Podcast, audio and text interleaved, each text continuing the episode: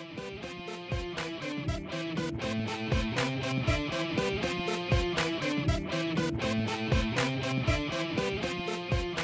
What's going on, guys? Got to sit down with JD Bunkis, talk about everything going on with the UFC, sports in general, and as you know, with most media, things are changing quickly with everything happening with COVID 19. And of course, they scrapped the UFC 249 card, something we talked heavily about on this episode. But I hope you enjoy the back and forth banter of our thoughts of this test balloon and how things were going to work, and how they can make this a feasible thing, and how maybe it's not a smart thing to do as well. All right, this was a great episode with JD. I appreciate him taking the time with me sitting down. I hope you guys enjoyed. I hope you and yours are staying safe during these trying times. And I hope this is something that takes your mind off everything just for a little bit. Get some debate, get some hockey talk, sports talk, everything you need in your life, in your ears, right here. All right, guys, enjoy the interview JD. Take her easy. All right, so we're sitting down again with another great episode of Offside, and tonight we're sitting down with none other than Sportsnet's JD Bunkis. JD, how you doing tonight? I'm getting by, man. Thanks for having me, James. Not a problem at all. Well, sitting down with you is going to be fun because there's a lot of things we can crack into, obviously, with everything going on in the world. You know, getting to bounce around, have some fun, talk about different topics, get people's mind off of things that are happening, and I'm glad you're a guy that can uh, sit along for the ride. Yeah, uh, that's probably been the best part about doing this lately is, is hearing from some people that actually do use this for an escape or do just want to talk about some sports or where sports are going and uh, hear from different athletes and just kind of escape from it for a little while. And yeah, it's definitely not, you know, frontline working. We're not out there stocking grocery shelves or uh, working as in the healthcare system, being doctors, nurses, people who clean the hospital, people picking up the garbage. But yeah, it's still it's still nice to be able to provide something right now. Well, definitely is. I mean, you got to think about the fact that everybody needs an escape, and sports were such a huge escape for so many people. Whether you watch basketball, hockey, football, baseball, it doesn't matter. All of those things are huge for people, and not having that now, now podcast turned to the next medium, and you know, like you said, getting your favorite athlete on, or getting your favorite, you know, whether it be a rock star, whether it be a comedian, whatever. Everybody's pining for more, and where everything's kind of being scaled back, this is a way you can kind of up the ante a bit.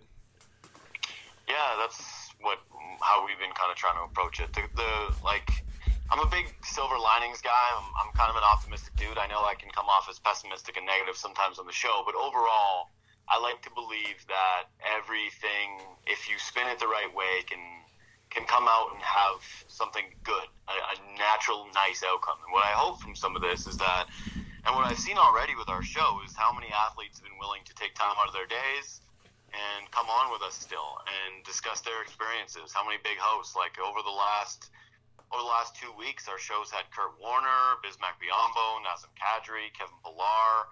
Uh, it's Rich Eisen. Uh, there's there's a large community of people in athletics who, yeah, just want to kind of share what they're going through and, and discuss what they what the last couple of weeks or month has basically been like for them and and the positive side of this for that is that, yeah, I think that it allows all of us to just kind of have a common ground. One of the things I've always loved about sports is that it's something that, you know, you don't need to have a degree in. You can be a seven year old kid or you can be an 80 year old grandparent and you'll be able to have a place where you can just discuss something as, you know, close to equals. And I think that something about this so far has been the realization of a shared experience, a collective experience.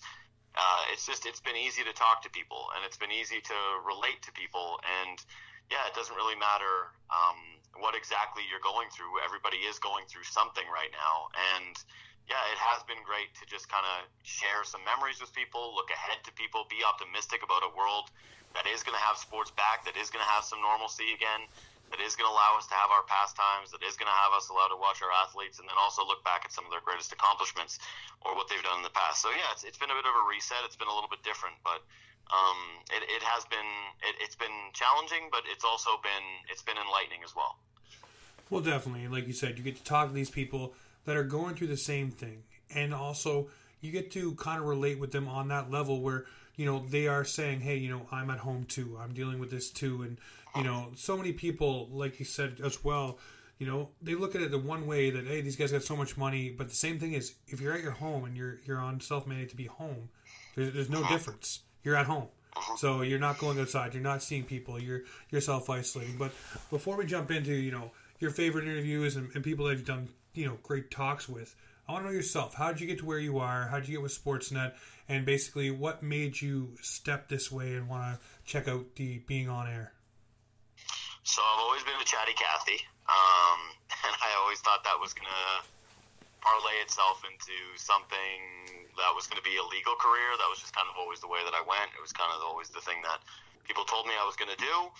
Um, and I did an undergraduate degree in Ottawa at Carleton University. Uh, I actually, you know, lived with a bunch of guys from Dartmouth while I was there, so shout out to your region. Uh, and yeah, I love the boys from out east.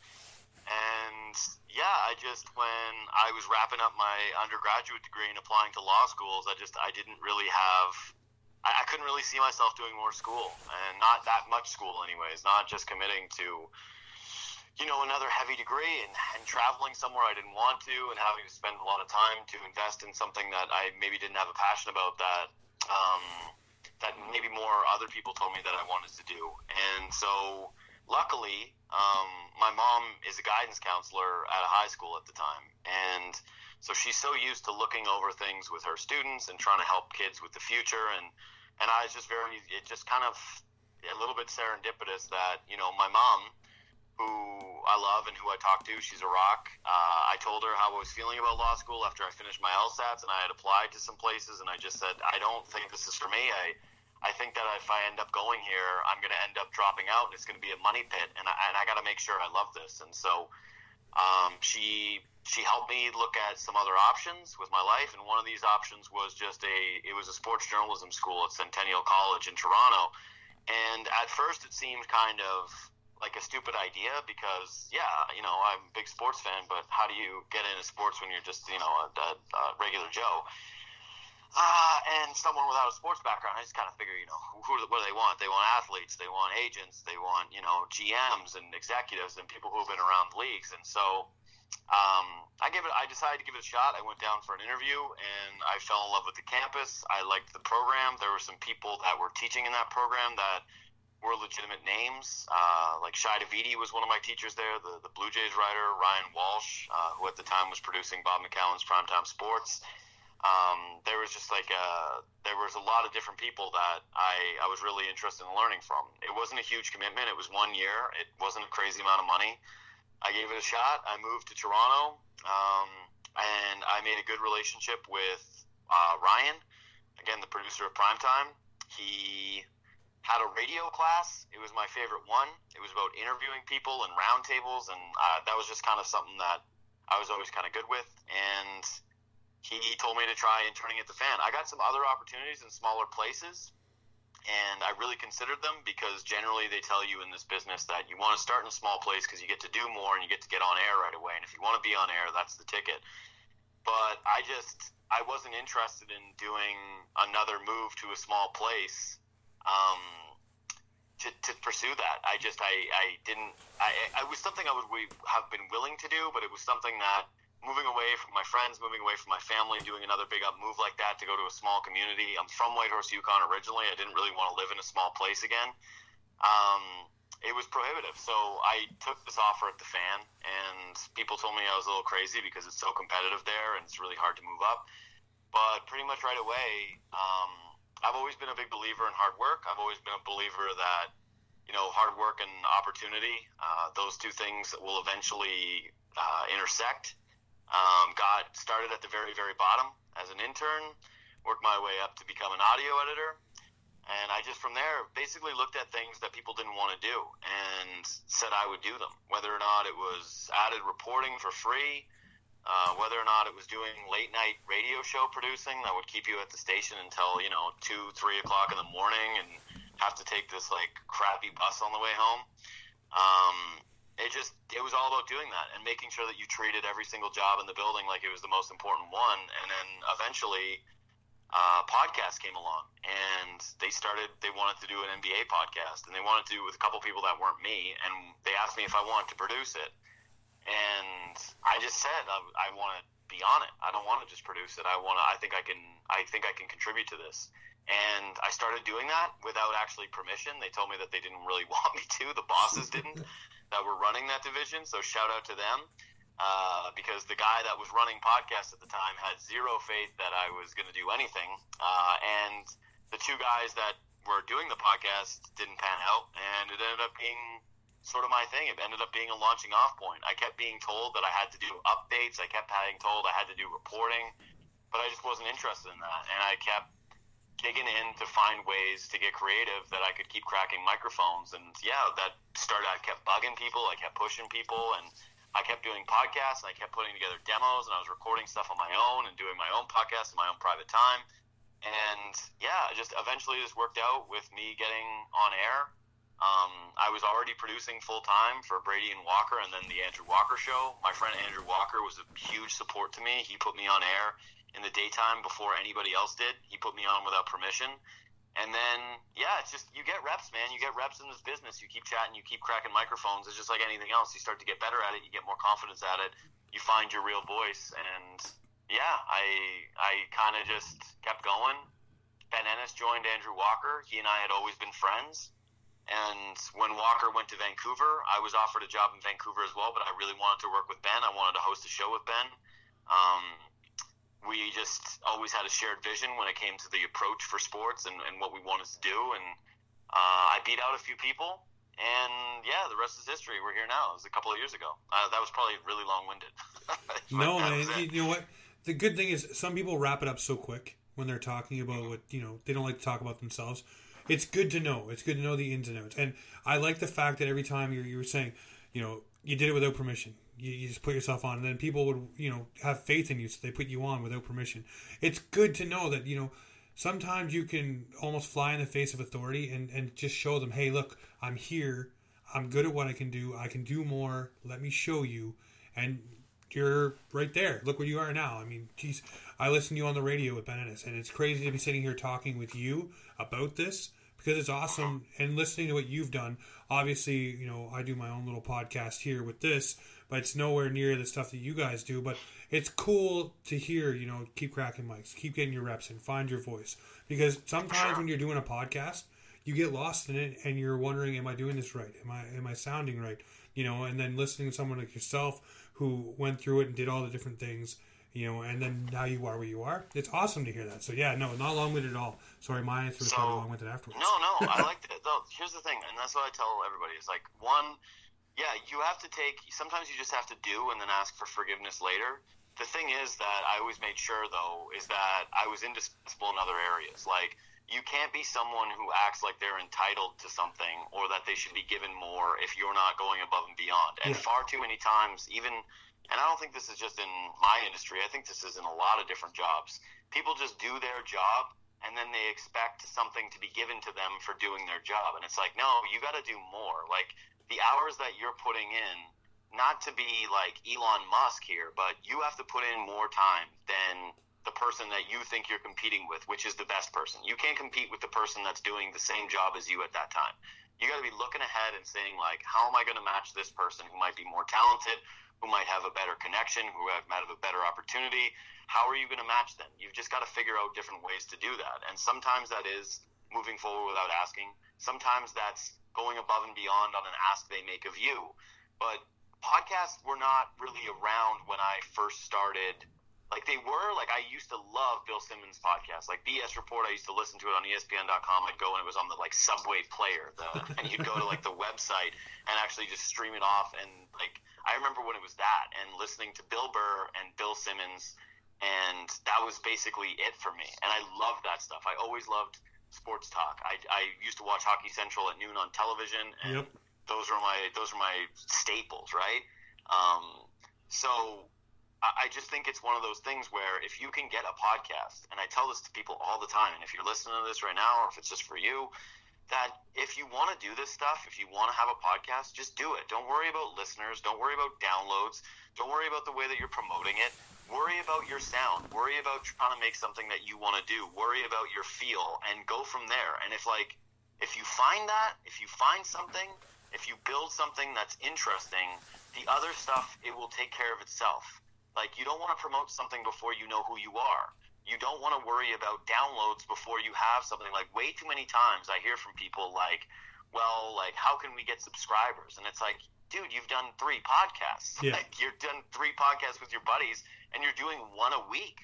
Like, how could you possibly expect that you're going to get subscribers and advertisers? Like, that stuff takes care of itself later. So if you're passionate about this, I, I'm telling you, just keep doing it and do it for yourself. And and if it turns into something bigger, I promise you it'll happen from you putting the investment into to whatever you want it to be. That that stuff will take care of itself. But don't worry about that stuff now. Just do it. Just do the podcast. Anybody can get by a microphone. Anybody can learn introductory audio software. Everything sounds good now. And yeah, just do it for yourself. Reach out to people, DM people like you did with me.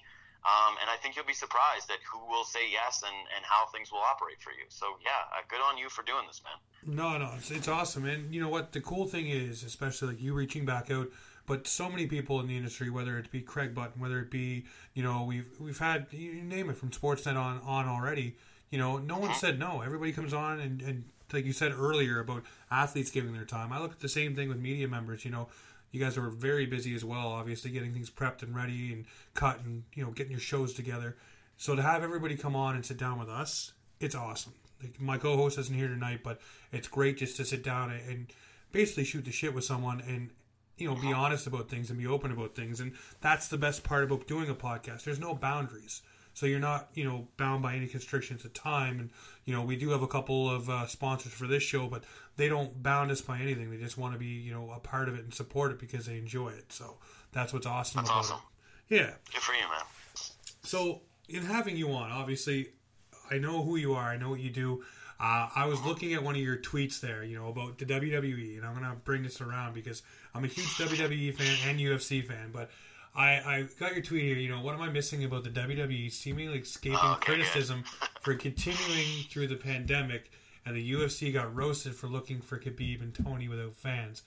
The only thing I could say about that, and I just wanted to talk to you about it because for me, you look at the WWE, they have their performance center. The UFC kind of has the the Apex you know, training facility in Vegas, but Vegas got shut uh-huh. down, and WWE was allowed to go through with whatever they were doing in Florida, I guess, because they got permission.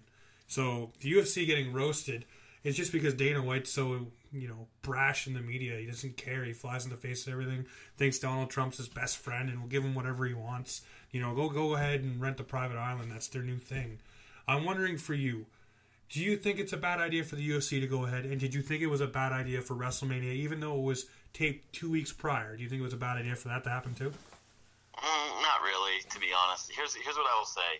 I, just think that if you're an athlete like that, you should they should make sure that everybody's on board and they should be making sure that they're taking precautions. And guess what? If the WWE wants to continue, then guess what? No traveling. You got to shut it down. You basically have to have quarantine league. You got to be in the same place every single night. You got to record all these things quickly. Like you can't space them out. You got to do exactly the model that they did before, which is like tape a month in advance and run it at that point, and then see where you're at in a month. I'm not overly like I, I understand that people want this to be perfect, and I know I work in sports media, and I'm not trying to be ignorant of this. Like, man, I I'm I'm listening to social distancing as much as anybody. Like, I've been home for a month. I left work right away. I expressed to my boss on a Thursday, uh, the, the the day before sports shut down, that I didn't want to come into work anymore because I take the subway in Toronto, and I was already starting to feel uncomfortable about it. And I said, I want to work from home. I and I've that. got good bosses who set me up with it and wanted me to do this. I've been taking this seriously from the jump. I have no disillusions about you know the the safety hazards or making it a risk for other people. I just think if the wrestling league wants to continue, just much like the UFC, they're going to have to be quarantined for 14 days, and they're going to have to have athletes who decide that they want to sign off on this and making sure that they're not risking other people. Because it's one thing to risk yourself and to endanger yourself for a paycheck. It's another thing to put yourself out there and then endanger members of the public because you're deciding to do something that other people cannot. So I'm really not offended by what the WWE did, and the tweet was more about I'm a UFC fan. Like I love the UFC. Same It's, yeah. You know, it's I don't even know. Like sometimes I think it's my favorite. It's my favorite sport is mixed martial arts. Like I just think it's the purest form of competition. I respect it to a degree that it's just different than other sports. It's it's a pure pure form of competition that you don't need to come from uh, a background of privilege. Like my big problem with hockey is basically you need to be sneaky rich to make it in the NHL. Like that's why you see so many kids from upper middle class families who make it to the show. That's why you see so many people who come from backgrounds where their family members were hockey players or they they come from money because yeah, it's expensive. It takes a lot of money to keep your kid in high level hockey and keep going up.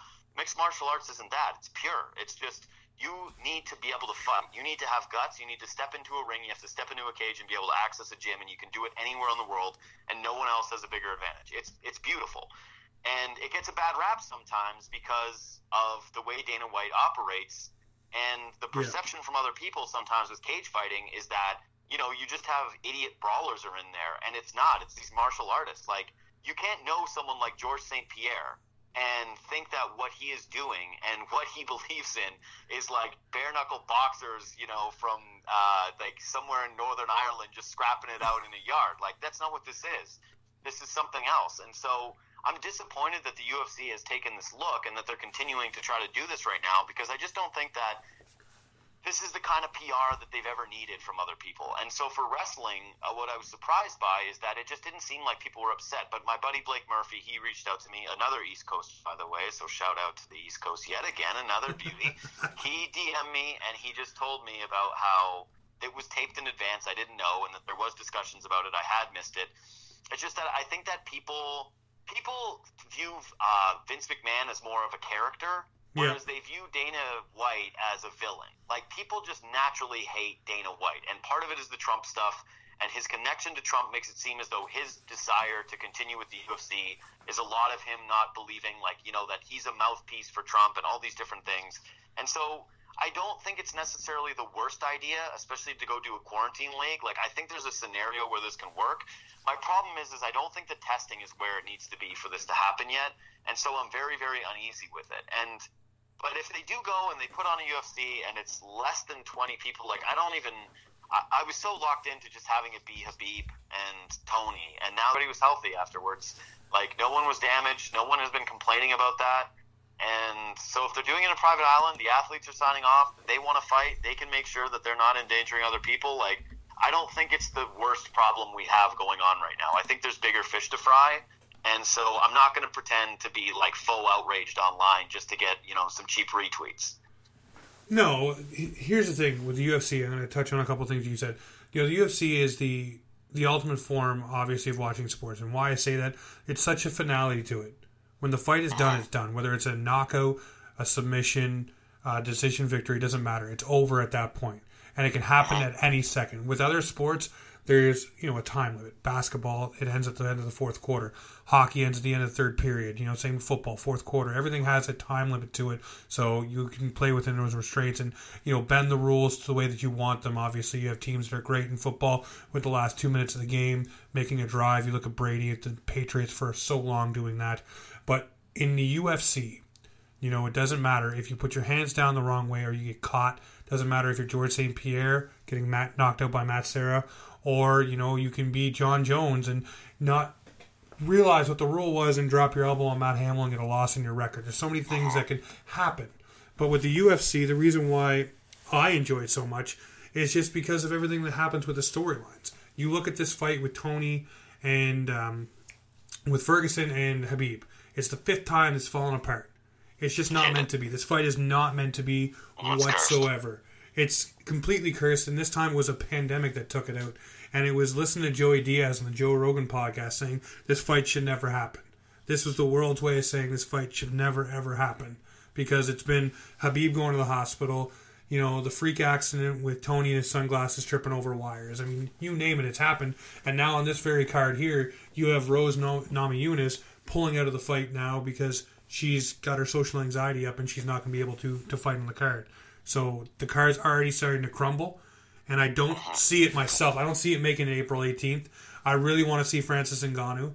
I really want to have a night of, you know, having a couple beer, watching the fight as if it's a normal night, as if it's a normal watching the fights. Everybody's, you know, enjoying it together. You can tweet your buddies, obviously, because you can't be there with them. But I see what Dana White's trying to do, and he's trying to move everything forward a little bit. But I'm wondering for you, obviously, you look at the card that's going to happen on the 18th. It's going to happen in um, in LA. It's going to happen on, on a reserve, I do believe, and they're going to do four fight cards in a row. Four fight cards there, and then the rest of them apparently will be on a private island.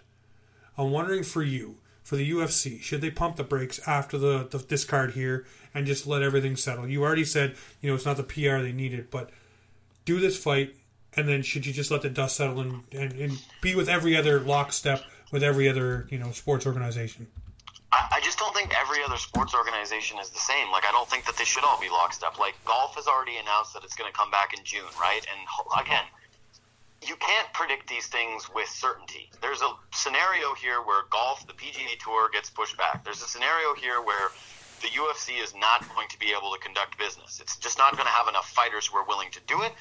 It's going to continue to be a bad look for more and more people like Rose to say, "I'm not doing this. I'm not fighting here." I think part of what Khabib did was like the the underlying thing here is that the guy went back to uh, like he went back to Russia because he didn't want to potentially get locked out of Russia. Yeah. And you say whatever you want. Maybe part of this was not just about fearing that he couldn't get back there, but maybe part of it was that he didn't want to be affiliated with this and he was taking it seriously like other guys weren't. And that he didn't want to step into a cage with people who are training in big groups and doing this stuff. Like, there's a lot of stuff that goes into the UFC and getting ready for a fight and having a yep. fight camp. These guys have big teams, right? Like, these guys, you have to be aware that every single one in your camp, everybody is going to be all adhering by the rules. Everybody's going to be healthy. Not one guy's going to be a leak. Uh, you know, th- this is a scary thing, man. Especially since even like we're all told that it's older people that are at greater risk, people with underlying health conditions. But all all I can say is that there are still some cases too where it really hurts younger people and it can damage your lungs. And in a sport where cardio is just so goddamn important the idea that you could blow out your lungs for the rest of your career by contracting coronavirus is, is really daunting. So I think that Dana needs to listen to his athletes. I think that they need to be hyper careful here.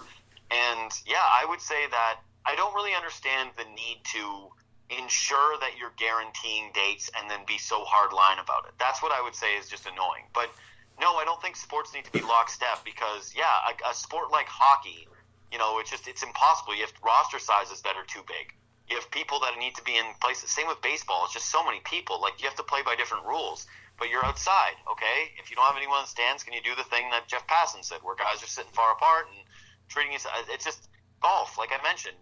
Okay, you can social distance and play professional golf. Like, in fact, it's almost to the point where I'm like, why aren't they almost golfing now? like, why yeah, are they? It's true. Like, why aren't these guys just playing professional golf? Like, it's how is it going to be any different from what they're going to do in June? And are we sure that it is going to be that different in June? So I think that a lot of these leagues are doing it from a PR standpoint. A lot of them, if they didn't have to deal with the backlash, would be doing it already. Athletes want to compete. Fighters more than anybody else. This is the part that is uncomfortable for me. Is that in a perfect world, I actually would like it if the UFC decided, you know what, we're not doing this right now. I'm just saying that it's not the worst thing to me.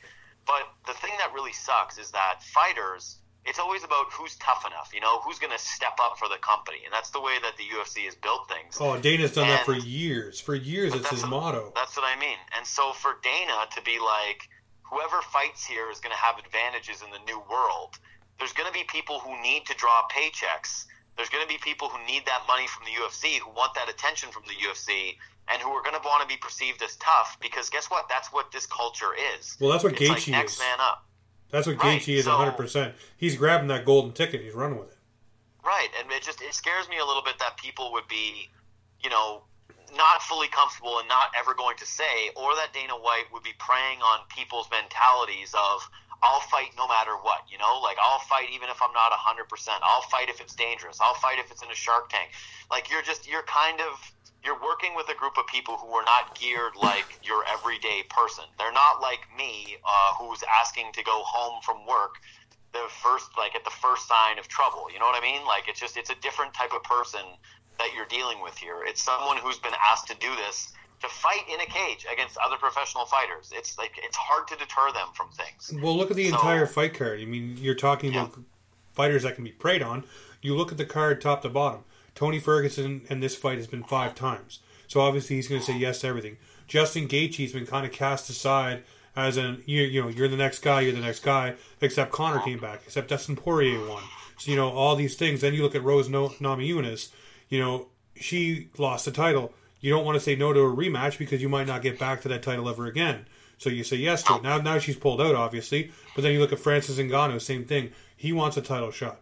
But you know, with his attitude and the way he represented himself in the UFC for so long, obviously he had some struggles. So this entire card is littered with people that basically have to say yes to further themselves up the UFC ladder and to basically impress the UFC brass. You know. That's it. I just, I just think that as sports fans, we have to be willing to understand a couple of things. That it's not going to be perfect almost ever here until there's a vaccine. Yep. Until there's a vaccine, all sports happening are going to have a level of this is uncomfortable.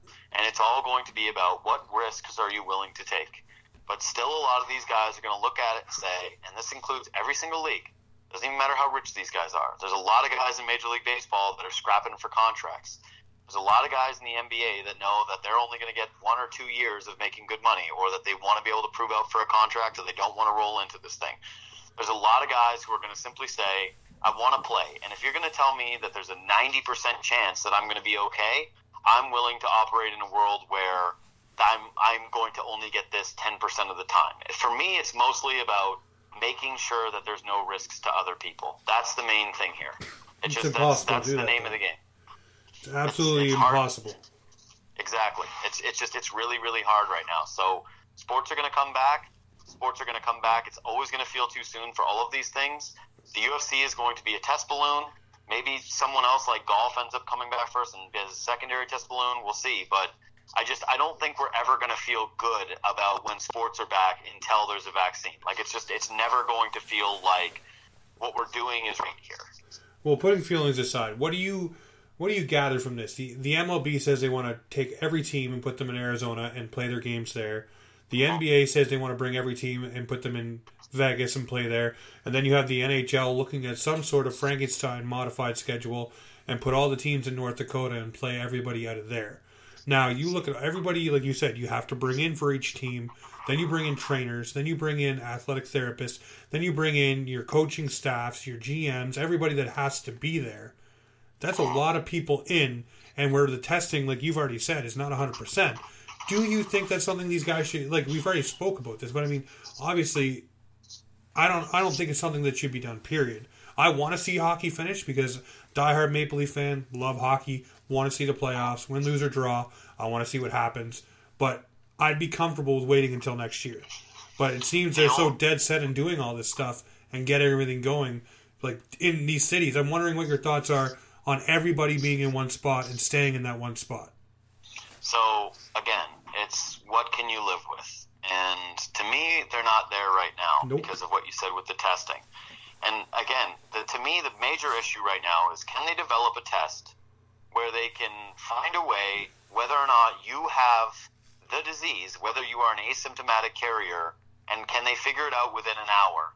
And can they do this on a daily basis? Because to me, that's the key here. It's not the vaccine. It's not necessarily waiting a year. And I don't mind these leagues talking about this stuff because they have to prepare themselves for The what what is going to happen. I think that it's still more likely than not. Like we had Brian Windhorst last week, and he's like, what the NBA is focusing on is what it looks like if they cancel the season. You know, I, I, I still feel like it's if you had to make me bet, I would say, yeah, I bet that the major sports leagues are not coming back. That baseball has probably the best chance because they'll have until July to start their season. But that the NBA, it's going to be very, very difficult. The NHL, it's going to be even more difficult because of roster sizes and because of ice. That I just, it's it's tough to foresee. That being said, if they can develop testing, and they are getting better at it, like this has Yep. already happened, where they've developed these tests that are coming back faster and faster and faster, and if they can continue to get better at this, and there's enough for the public, that's the secondary part of this. You can't be using a test every single day, or you know, hundreds of tests every single day on athletes just so that they can play professional sports. They have to be readily available to the public, and they have to be everywhere. If there is no longer a testing crisis, which again, so much of this is about, then I think you can sort of play sports. Like I don't see why if you can test a guy before he enters the stadium and figure out whether or not he is like whether or not he is sick, like within a shadow of a doubt, then you can do it. Like you can treat it as though it's basically any other injury. So you're losing a player potentially, but as long as you can make sure that you're not endangering the other athletes and that you can catch this thing early, you can do it. And I think that's the scenario baseball is planning for. That's the scenario the NHL is playing for. They're not doing it under these circumstances. They're looking forward and saying, well, testing is changing rapidly. The goalposts are moving rapidly. What's going to happen in a month or two months from now with testing? And if it's there, if it's great, if it's not an issue, if it is like Korea, or but with better tests that tells you things quickly, then yeah, I think that they're going to probably look at guys and say, "Do you feel comfortable with this?" And all those athletes are going to say, "Yep," and they're going to say, "Well, we don't want to lose billions of dollars, and we don't want to be the ones that are like, you know, the Premier League is going to play soccer. They're not losing a billion dollars. They're going to no. figure this thing out." That's so true. it's just it's just these leagues are eventually going to say to guys like, how much money are you willing to lose? Because eventually there's going to be a breaking point, and if there's testing, I think guys are going to play. But that's what it comes down to: is testing and safety before anything else, and then they'll do it. Well, you know, we just talked about the test balloon. The UFC is going to be that test balloon because apparently that is what they're going to be doing with everyone who arrives. Is they're going to test them as they get there and let them, you know, know if you're positive or not. The only thing that was not known was is Joe Rogan had said if a person comes back asymptomatic and has no symptoms, yep. are they going to allow that fighter to fight if the other person says yes, I'll fight that person? Uh, That's the yeah, thing that Joe I, Rogan I, was wondering heard. about, yeah. and I mean that to me, if you come back asymptomatic and you still have the coronavirus in you, you should be sent away because you're yeah, going to no, infect you, everybody you else around. There's no, there's no reason to put a person at risk. I don't think that you would be able to fight. I'm I'm just guessing from like a, a logical standpoint. Um, well, it's not even logic. It's just like a like a legal standpoint. I think that I don't know if you can get a clause in a contract that's like, hey, if you give me a disease, it's going to be okay. I just I still think you'd be able to. There's there's too much risk that you're assuming if you're the UFC. Like I'm Joe knows obviously more than I do, and so maybe he's asking this question and it's already been answered. But I just I have a really tough time believing that an asymptomatic carrier would be allowed to fight if they knew that he had the virus. Like again, yeah. the UFC has done some shady shit, but that that seems like a bridge too far. Because he was he proposed that originally with um, when it was still Ferguson Khabib because he was wondering if if Ferguson tested positive for it, would Khabib fight him, or vice versa? And that's why he said it. He said, uh, would they sign off on it? But like you said, there's way too much. I, I think it would cost the UFC way too much, and it would look yeah, horrible if it ever got out. You know, that's what they let them do, and they have done a lot of shady crap and put up with a lot of shady crap, Jon Jones. But you know, you look you look look at that, and it's just something they can't do. But to switch gears, I mean, you've gotten to talk to a lot of great people over your time so far. How was talking to Nazem Kadri? It was great. Uh, I've talked to Naz a few times uh, on and off of a microphone, and he is a he's just an interesting guy. He's a he's a strong-willed guy. He's changed a lot over the years. Um, he's someone who um, I think still carries some a little bit of resentment towards how things played out. He's a chip on his shoulder kind of guy but he's a really good guy and he's a fun guy and yeah he's he's always been really well liked by just about everybody that I've also ever talked to that has known him from being teammates or from being media like yeah I think that he was a pain early in his career but as of right now the the guy that I've gotten to interview has always been you know forthcoming interesting and yeah just a, a, a good guy to talk to. Now you say that he's got a little bit of a chip from what happened with the trade do you ever see him coming back as a free agent to Toronto Maple Leafs, maybe finish out his career, is that bridge burned? Uh, I don't think it's burned just from the standpoint of like his, he's still got some time in his career. He could absolutely sign here late in it, right? Like, you totally see a scenario where he comes back at some point, but I don't think that his next contract will be Toronto. Let's put it that way. I still think Kyle Dubas will be here. I don't think that those two will have a good enough relationship to be able to sit down. I don't think that Toronto will have the cap space to sign him in the first place. So without any type of a major move, so I could see it happening later. Like one of Nazem Kadri's last contracts, he wants to be back in Ontario. He wants to finish his career with the team that signed him. You know, like look at did, you, like did anybody think Patrick Marleau was going to go back to the Sharks at any point? Like probably not. He ends up back there. Um, could I see that for sure? But could I see it in the immediate future? Like no chance. Speaking of, she brought up Marleau. I, I think that's another player who's just absolutely cursed to chase in the cup. Goes to the Pittsburgh ah. Penguins at the deadline. Looks like it's going to be a good chance to go on a little bit of a run with a great experienced team with Crosby, Malkin, and the boys. And now you got this. He's him and Jumbo yeah. Joe. Just it doesn't ever seem destined. They they got real close once, and I don't. I, you know, it doesn't matter. There's you look at the Leafs team that Marleau was on. You know, they were pegged to go at least a little deep, and they never did. And then you look at the Penguins trade. Just, for him, I feel so bad. Yeah, I'd feel worse for him if he wasn't going to go in the Hockey Hall of Fame. Had a huge family, is universally respected. like, that's, that's true. Not being able to win. he's got he's got the Olympic gold too. You know, a lot of people forget that he's on you know the greatest Olympic team that I think that they ever put together. So yeah, I, he's had a really great career, and it sucks for him on that one. You feel for him, especially you.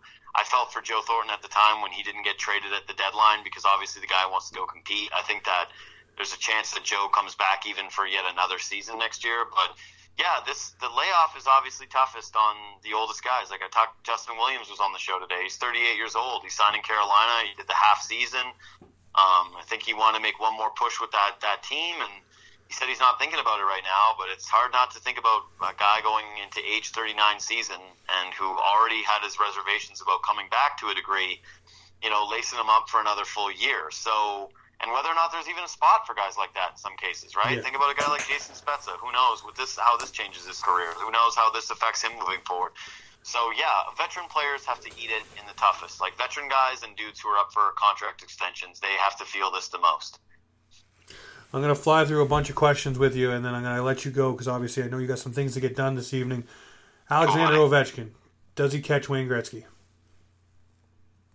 Nah, he'll do, he'll be just short. He'll be just short, but he'll get really close. And people like me will still call him the greatest goal scorer of all time because in this era, to even get a sniff of Gretzky is crazy. So, no, but we'll still think he's maybe the greatest. A lot of people will say he's the greatest. I'll agree with you on that one. All right, so Khabib versus Ferguson. Does it ever happen? I'm going to say yes, even though there's no reason to believe that it will, because you're right. Like, if there's ever a reason to believe in curses, that is it. But here's the thing: is that every single UFC, it's like the this is the make good to the hardcores. Like every single person that likes fighting and who loves the UFC and has been with it forever knows that this is potentially the best matchup that the that the that the organization has ever been able to put together. Like it's the most interesting fight potentially the UFC has ever had, and they're not massive names. Like I know Khabib is much bigger now. Tony is still you know very very small when it comes to outsiders, right? Like this Gaethje fight, Tony is not going to be a huge draw. Like the draw is going to be the fact that it's the only sport going on right now. Yeah. But this is a payoff that I think Dana White needs to give people. Like this is something that we all need. And the only fear I have is that I think it'll happen.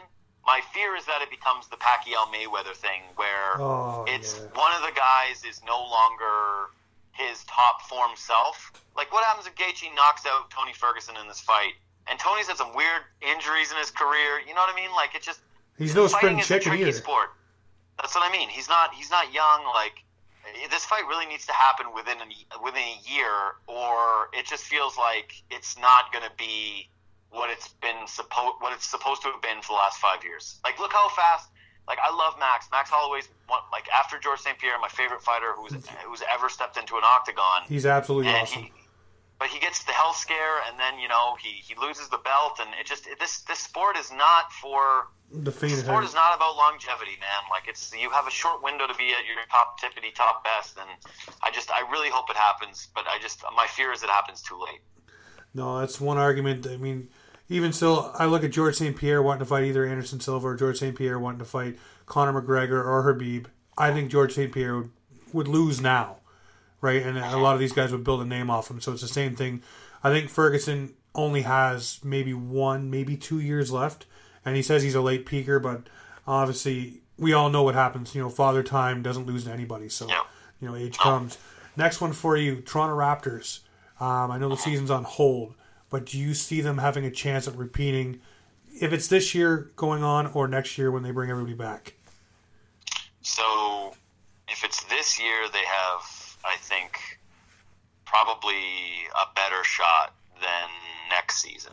I just think that they're riding the wave of this championship, that they've got a really tight team chemistry, and they've still got a, a pretty loaded roster.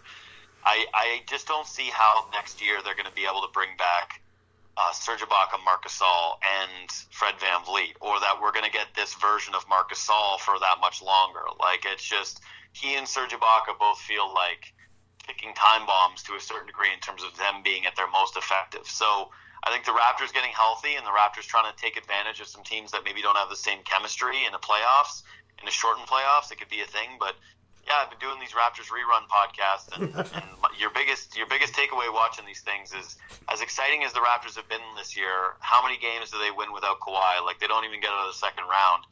And yep, guys are better, and guys some guys have taken a step, but a lot of those Raptors players were pretty damn good last year, and they really really needed you know multiple 35 plus point games from Kawhi Leonard, one of the best playoff runs from an individual in the history of the NBA. That's only really paralleled by runs by LeBron James and Michael Jordan to get there. So I think they have a, a puncher's chance, but I certainly would still think that the favorites are Milwaukee, the Lakers, and the Clippers. And if one of those three teams didn't win, I, I'd be pretty damn surprised.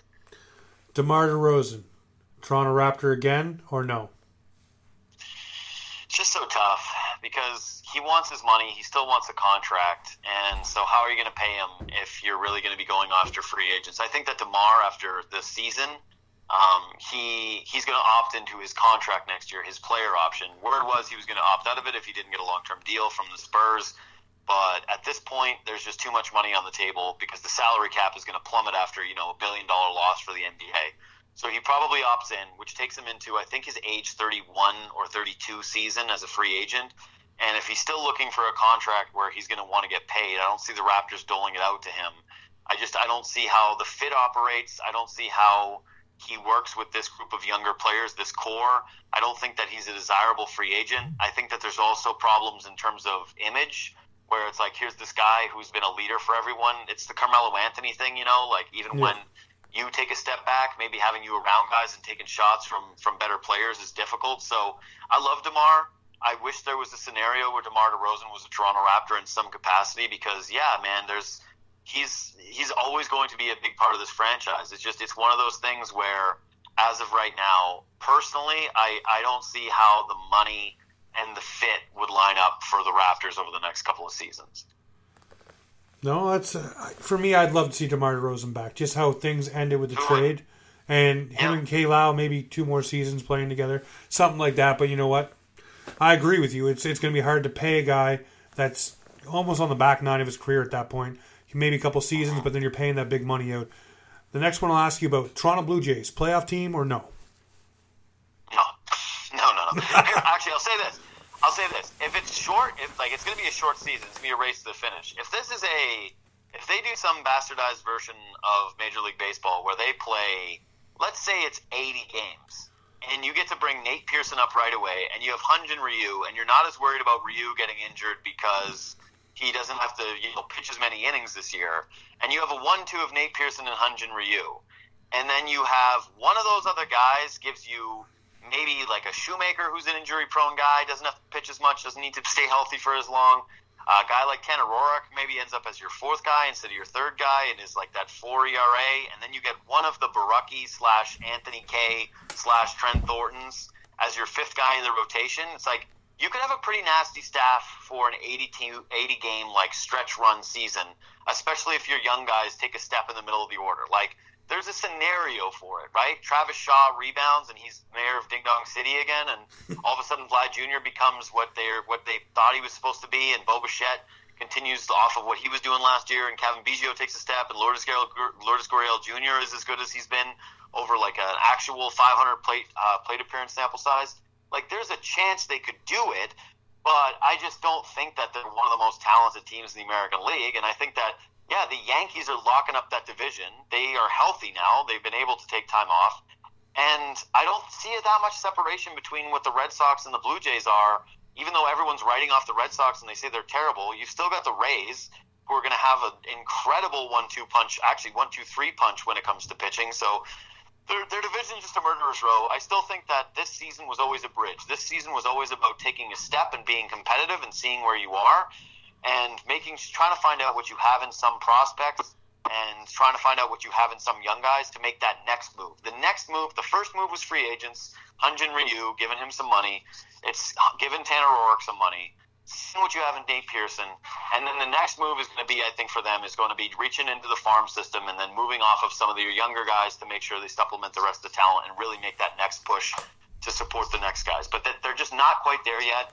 I don't think they're a playoff team. They were certainly not a playoff team in a 162 game season, but there's an outside puncher's chance for them as well. But if they made the playoffs, it would just it would it would have to be like just a miracle of all miracles at this point, considering their division and and and how and how good the Yankees and the Rays look.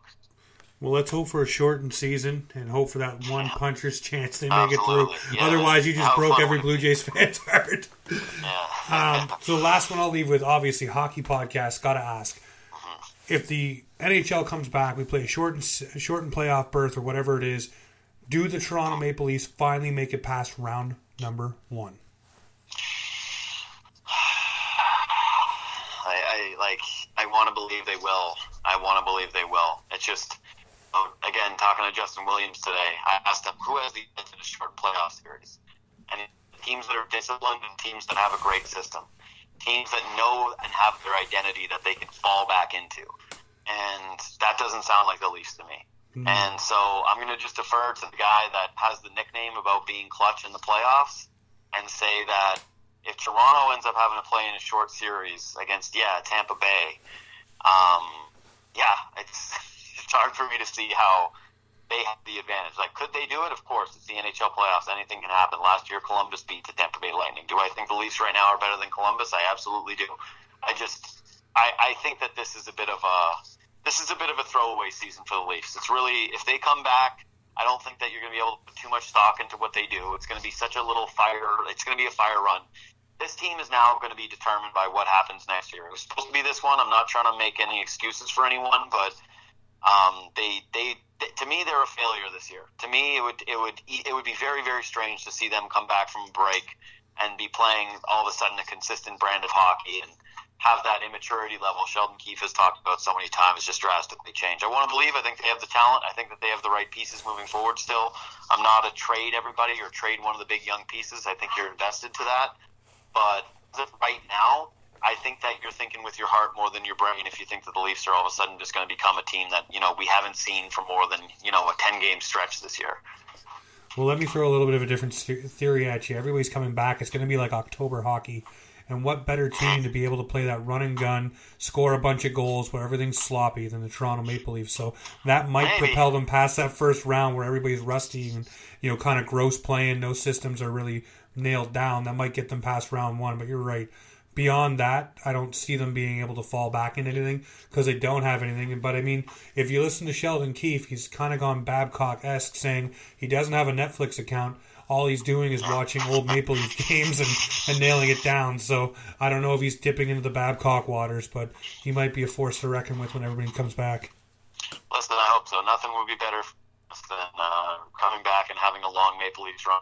And Lord knows that uh, sitting there and rewatching Leaf games and replay games and seeing Game Seven against Ottawa, watching Nieuwendyk bury on Lalime, and realizing that's the last time I saw the Leafs win a playoff game, and I yeah. was in high school was brutal. So yeah, I'm ready for it. for it. I, I, listen. I can remember the absolute last playoff game against the Philadelphia Flyers before they went on that huge not making the playoffs when Jeremy Roenick scored that goal. I was actually at one of my final high school dances and you saw it on the, the lunchroom TV, the Leafs losing, and I just absolute heartbreak. And then Pat Quinn's gone, and it just felt like the whole uh-huh. wind and the sails were gone.